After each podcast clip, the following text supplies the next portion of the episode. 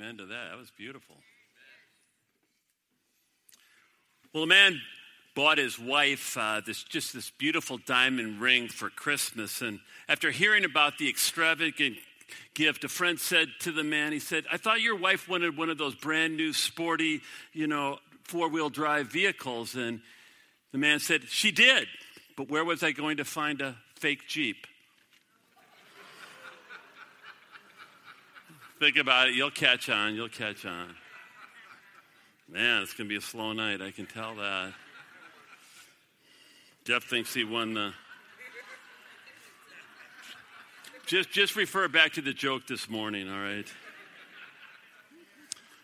Well, since it is Christmas, we need to be in a forgiving spirit, don't we? And I guess there's much to forgive, but um, I think it is appropriate uh, on Christmas Eve to talk about the perfect gift. So that's what I'd like to talk about for a few minutes.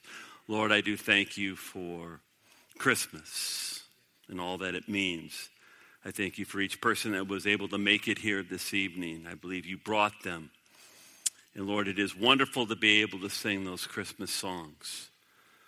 But now, Lord, I pray that we turn our heart to your word. It's a simple word, yet a powerful word, Lord. And I just pray that, Holy Spirit, you are welcome here. That you will give us soft hearts to receive. You will give us ears to hear, and you will fill me from the soles of my feet to the crown of my head, that I truly would speak your words and not my own words. So I just ask now, Holy Spirit, exalt Jesus. Exalt Jesus. Let Jesus just become real, I ask, in these next several minutes. And I just uh, thank you in advance for what you're going to accomplish now. And I just praise you in Jesus' name. Amen. Love that video. It actually went viral. I got to thank the, the Johns family for sending that to me. But uh, it kind of just gives you a proper perspective on Christmas, doesn't it? When you see something like that. Well, several years ago in this great city of St. Louis, Missouri, someone stole the baby Jesus from the manger in the nativity scene that was just outside City Hall. The next morning, a, news, a television newscaster kind of somberly made this announcement. Someone has stolen Jesus. I mean, you can't make this stuff up. Last night, someone went to the manger scene at City Hall and stole the baby Jesus. This morning, Jesus is missing. If any of you out there have any information about where Jesus might be found, please contact this station immediately. We are anxious to recover Jesus and put him back where he belongs. I was thinking, you know, that's exactly what Christmas is about putting Jesus back where he belongs. And let me tell you, Jesus does not really belong in the manger. We'd like to put him in the manger, we like to keep him in the manger. It's kind of cute. As long as he stays in the manger on the credenza. But see, that's really to miss the whole point of Christmas. Christmas is about Jesus being on the throne of our lives, the throne of our hearts. And since it is Christmas Eve, though, I you know, don't want to be a spoil sport here. And let's talk about gifts because that's what Christmas is about, right? Eh, all right, well, a couple of you are catching on to this. You know, several Sundays ago, I quoted to you Acts chapter 20 and verse 35. And that's where Jesus makes uh, his great statement. He's actually quoted in Acts 20, 35. And Jesus says this It is more blessed to, it is more blessed to than to receive. Do you believe that? Do we really believe that? You know, and truly we are more blessed when we give than when we receive. Do you know why that is? Do you know that God who designed you and God who designed me, He designed us to give? And when you give, something happens. You know, the people who are the most depressed, the people who are the most discouraged, and sadly, Christmas time is when a lot of people are sad and depressed because you see, the focus is on them. And it's amazing, we were designed to give. And when you begin to give, when you begin to give, all of a sudden you begin to experience joy. We were designed to do that's why every Christmas Eve when I'm here, one of my favorite things to do is to give. And I happen to have a $20 bill here. Who would like the $20 bill? Right there. I saw that hand right there. You come on up, come on up. You got to be quick here.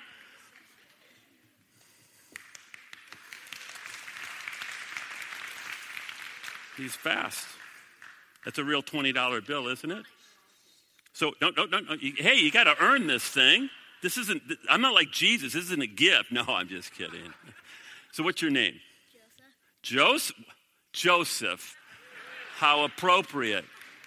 And Joseph, just, just a quick question. What are you planning on doing with that $20? I can hear the whispering, give it to your brothers and sisters, right? Not going to happen. All right, God bless you. Not going to happen. But you know, and it was really my $20 bill this year. The elders wouldn't even give me a $20 bill to give away. So, so keep those cards, letters, and money coming. Okay. But now, as Christmas approaches, you know what the really big question most of the time is for most of us? What am I going to get for so and so, right?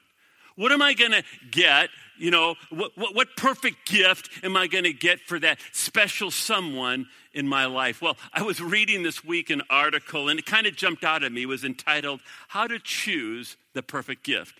How to choose the perfect gift. Now, it's probably a little late. It's Christmas Eve. Sorry about that, but you still might be interested in this. The, the writer of the article said this We look at gift giving the wrong way. We tend to look at gift giving in terms of what does the person want or what do they need? Wrong questions, according to the writer of the article. Instead, what you and I need to do, according to this writer, is think of a gift as communication. So, in other words, think about that someone special now, all right? You got that someone special in your mind. And before you get that someone special a gift, ask yourself two questions. Here they are. Number one, what do I want to say to the person? And number two, what can I give them that will communicate this? So, just a word of wisdom to men. I'm just speaking to the men now. You know, uh, you know, if you, you, you, you're planning to get something for your wife, don't get her a vacuum cleaner or, you know, an exercise bike. No matter what you might think you're communicating, trust me, her communication will be very clear and direct. You'll be on the couch, all right? Now, that was for free. Now, Christmas seriously. Christmas is about God giving us a gift. Do you know what that gift was? You know, if you don't know, remember, when I ask you a question, 98% of the time, just say Jesus. So you're probably going to be right. Just say Jesus. Actually, that's true. God gave himself. In fact, there's a very powerful verse. Maybe the most famous verse in all of the Bible is John 3:16. For God so loved the world that he gave his one and only, his unique son, the second person of the Trinity, that whoever would believe in him, whoever would trust in him, shall not perish, but have everlasting life. What a powerful, powerful verse if you truly grab on to that. You see, God's great Christmas gift to us was himself, eternal life. You see, if you grab hold of Jesus Christ, if you grab hold of the baby who grew up, became the God man, died on the cross, taking your place and my place, he was our substitute. If you can somehow by faith latch on to that, then you will find eternal life because you know to have Jesus Christ is to have eternal life. Jesus Christ is eternal life. And I was, I was thinking about what God gave us. It says in the Bible that if you're a follower, we're supposed to imitate him. Did you know that? We're supposed to imitate Jesus.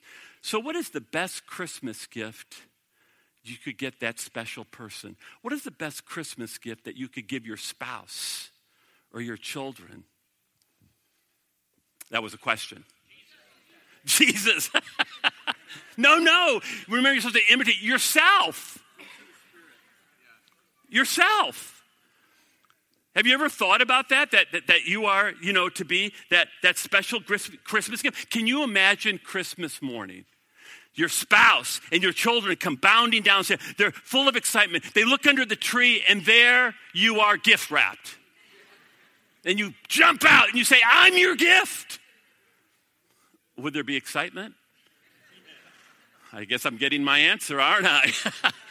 I'm your gift. Can you imagine saying to your spouse tomorrow, you know, honey, I didn't get you a gift because I am your gift? my wife tells me every year when my birthday comes around and every year when Chris comes around, she says, honey, I, just remember, I am your gift. In fact, she tells me that every day, actually. You know, we get a laugh out that, uh, of that. But, uh, you know, seriously, are you a gift? You know, I'd ask, I, I really had to think about that. Are you a gift to your spouse? Could they honestly say that? Are you a gift to your children? Are you a gift to that special someone? Are you a gift to your neighbor? How about your coworker? Would they call you a gift? Would they call me a gift? May I make a suggestion? The suggestion is this the greatest gift, no matter what they think, the greatest gift you could give your spouse, the greatest gift you could give your children, the greatest gift you could give your neighbor or coworker is a transformed you. No, no, a changed you, a transformed you, a transformed me. Just imagine with me for a moment on Christmas week when we should be focusing on the greatest miracle of all. You know, it is an incredible thought to think that the God of the universe jumps into human skin, becomes the God man. He reveals God. When you see Jesus, by the way, you see God. Have you ever wondered what makes God angry? Just see what makes Jesus angry. Have you ever wondered what you know makes God smile? Then just see what makes Jesus smile.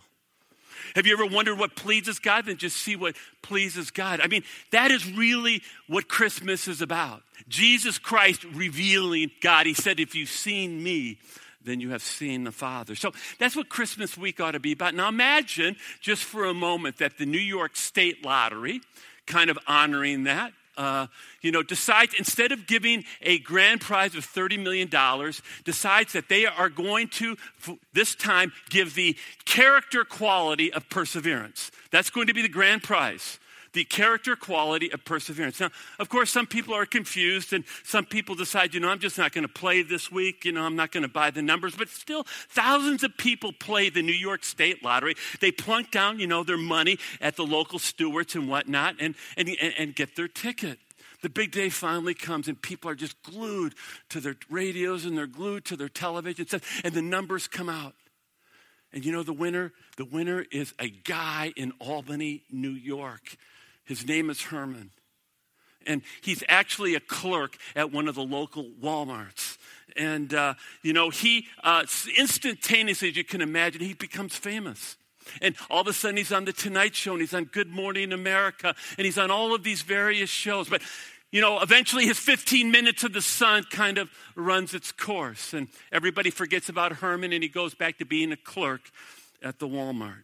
Ten years later, though, a reporter remembers Herman and he wonders, I wonder what happened to that guy and, you know, his, his, his, his, his you know, his, his gift of perseverance.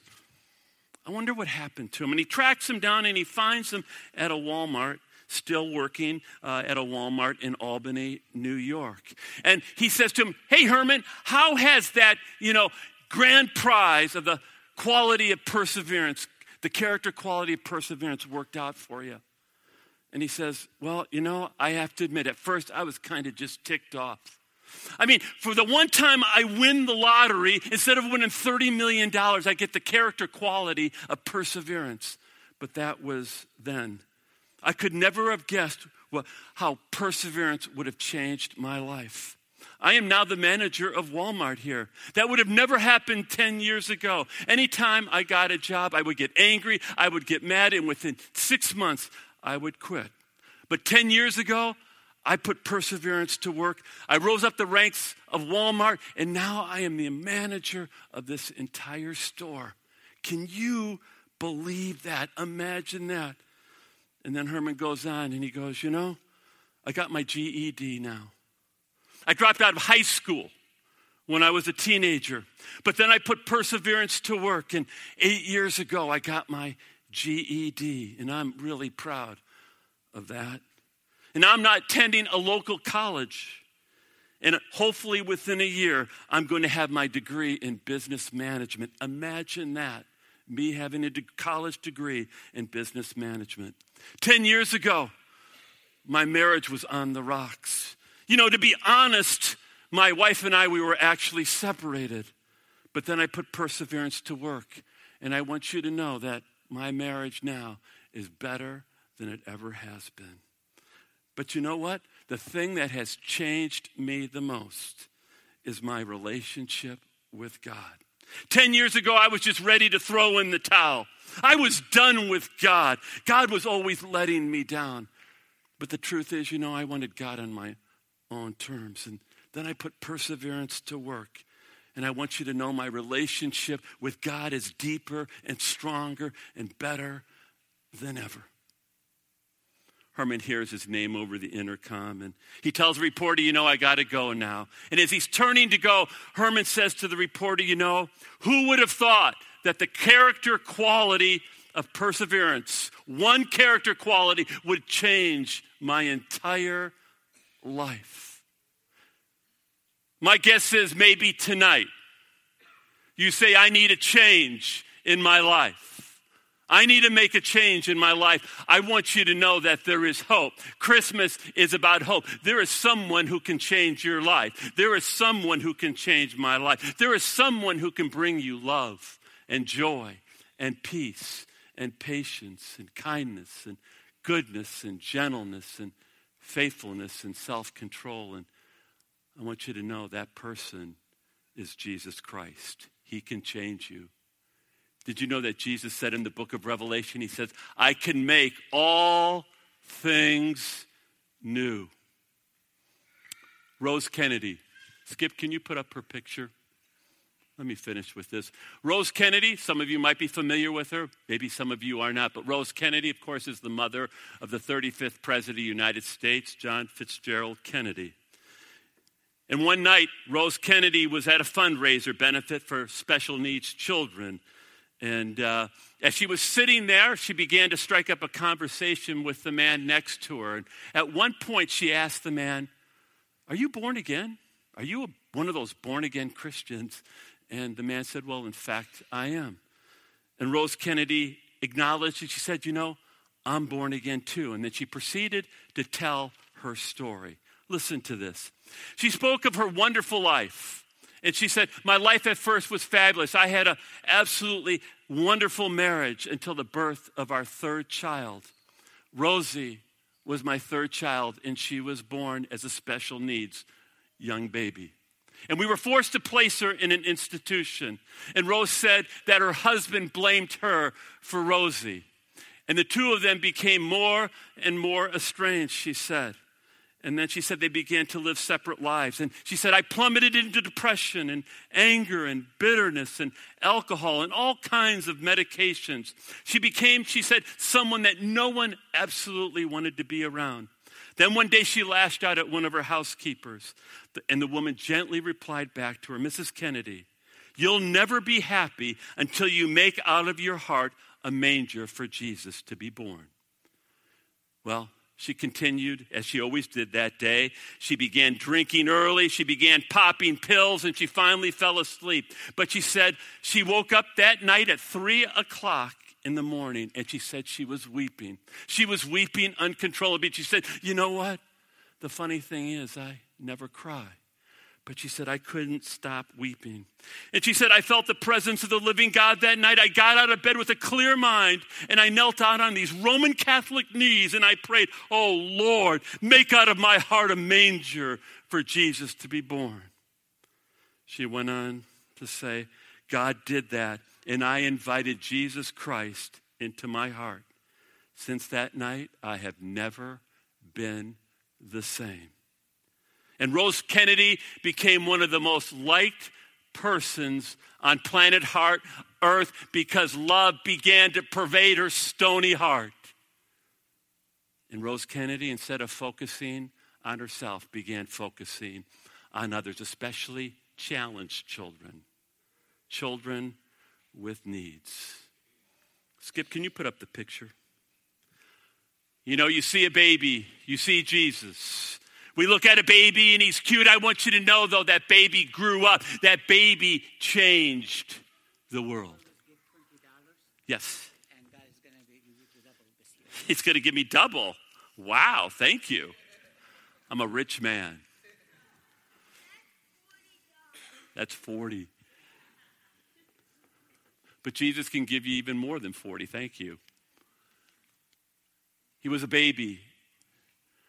And babies are cute, but I want you to know Jesus, that baby grew up and he changed the world. He changed the world like no one else.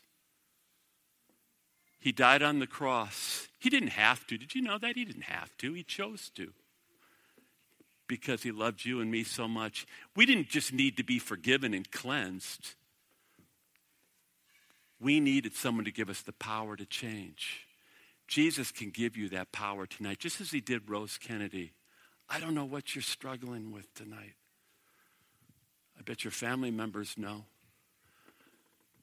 And if, like Rose, you get down on your knees and you cry out and say, Lord, I want you on the throne of my heart, and you invite him in, you will not only experience an incredible cleansing, but a power you never knew to change you. If he can change Rose Kennedy, he can change anyone here, including me and you. Lord, Christmas is absolutely an incredible time because it does speak of a hope that so many people don't know. So many people are hopeless. They think that there's no way out of the situation that they're in. And so often the situations that we find ourselves in are due to the fact that of our behaviors that we think cannot change. And I just ask Holy Spirit, even now as we sing these last songs, you'll begin to move in our hearts. And you'll breathe faith. You'll breathe hope within each one of us that things can be different if we just surrender to that babe in the manger who was the God man who did, in fact, change the world. And I ask for this in your precious name. Amen. Hi, I'm Jeff Eckstein, one of the pastors here at Bethlehem Community Church. Welcome to our Sunday podcast, coming to you from the town of Bethlehem in upstate New York in the USA. Bethlehem Community Church is an independent, non denominational, Bible based evangelical church that includes people with backgrounds from many denominations. We believe that it is only through the love of the Father, the sacrifice of our Lord and Savior Jesus Christ on the cross, and the power of the Holy Spirit that we can come into a personal relationship with God. We are people truly seeking a deeper intimacy with God and with one another. If you'd like to know more about our church, please visit our website at www.bccdelmar.org. There you'll be able to find our statement of faith, as well as more about the ministry of Bethlehem Community Church. You'll also be able to submit prayer requests as we are called to pray with and for you. We also would love to hear your story and how you found our podcast and where you're listening from. So please visit our website and send us an email. Again, it's bccdelmar.org.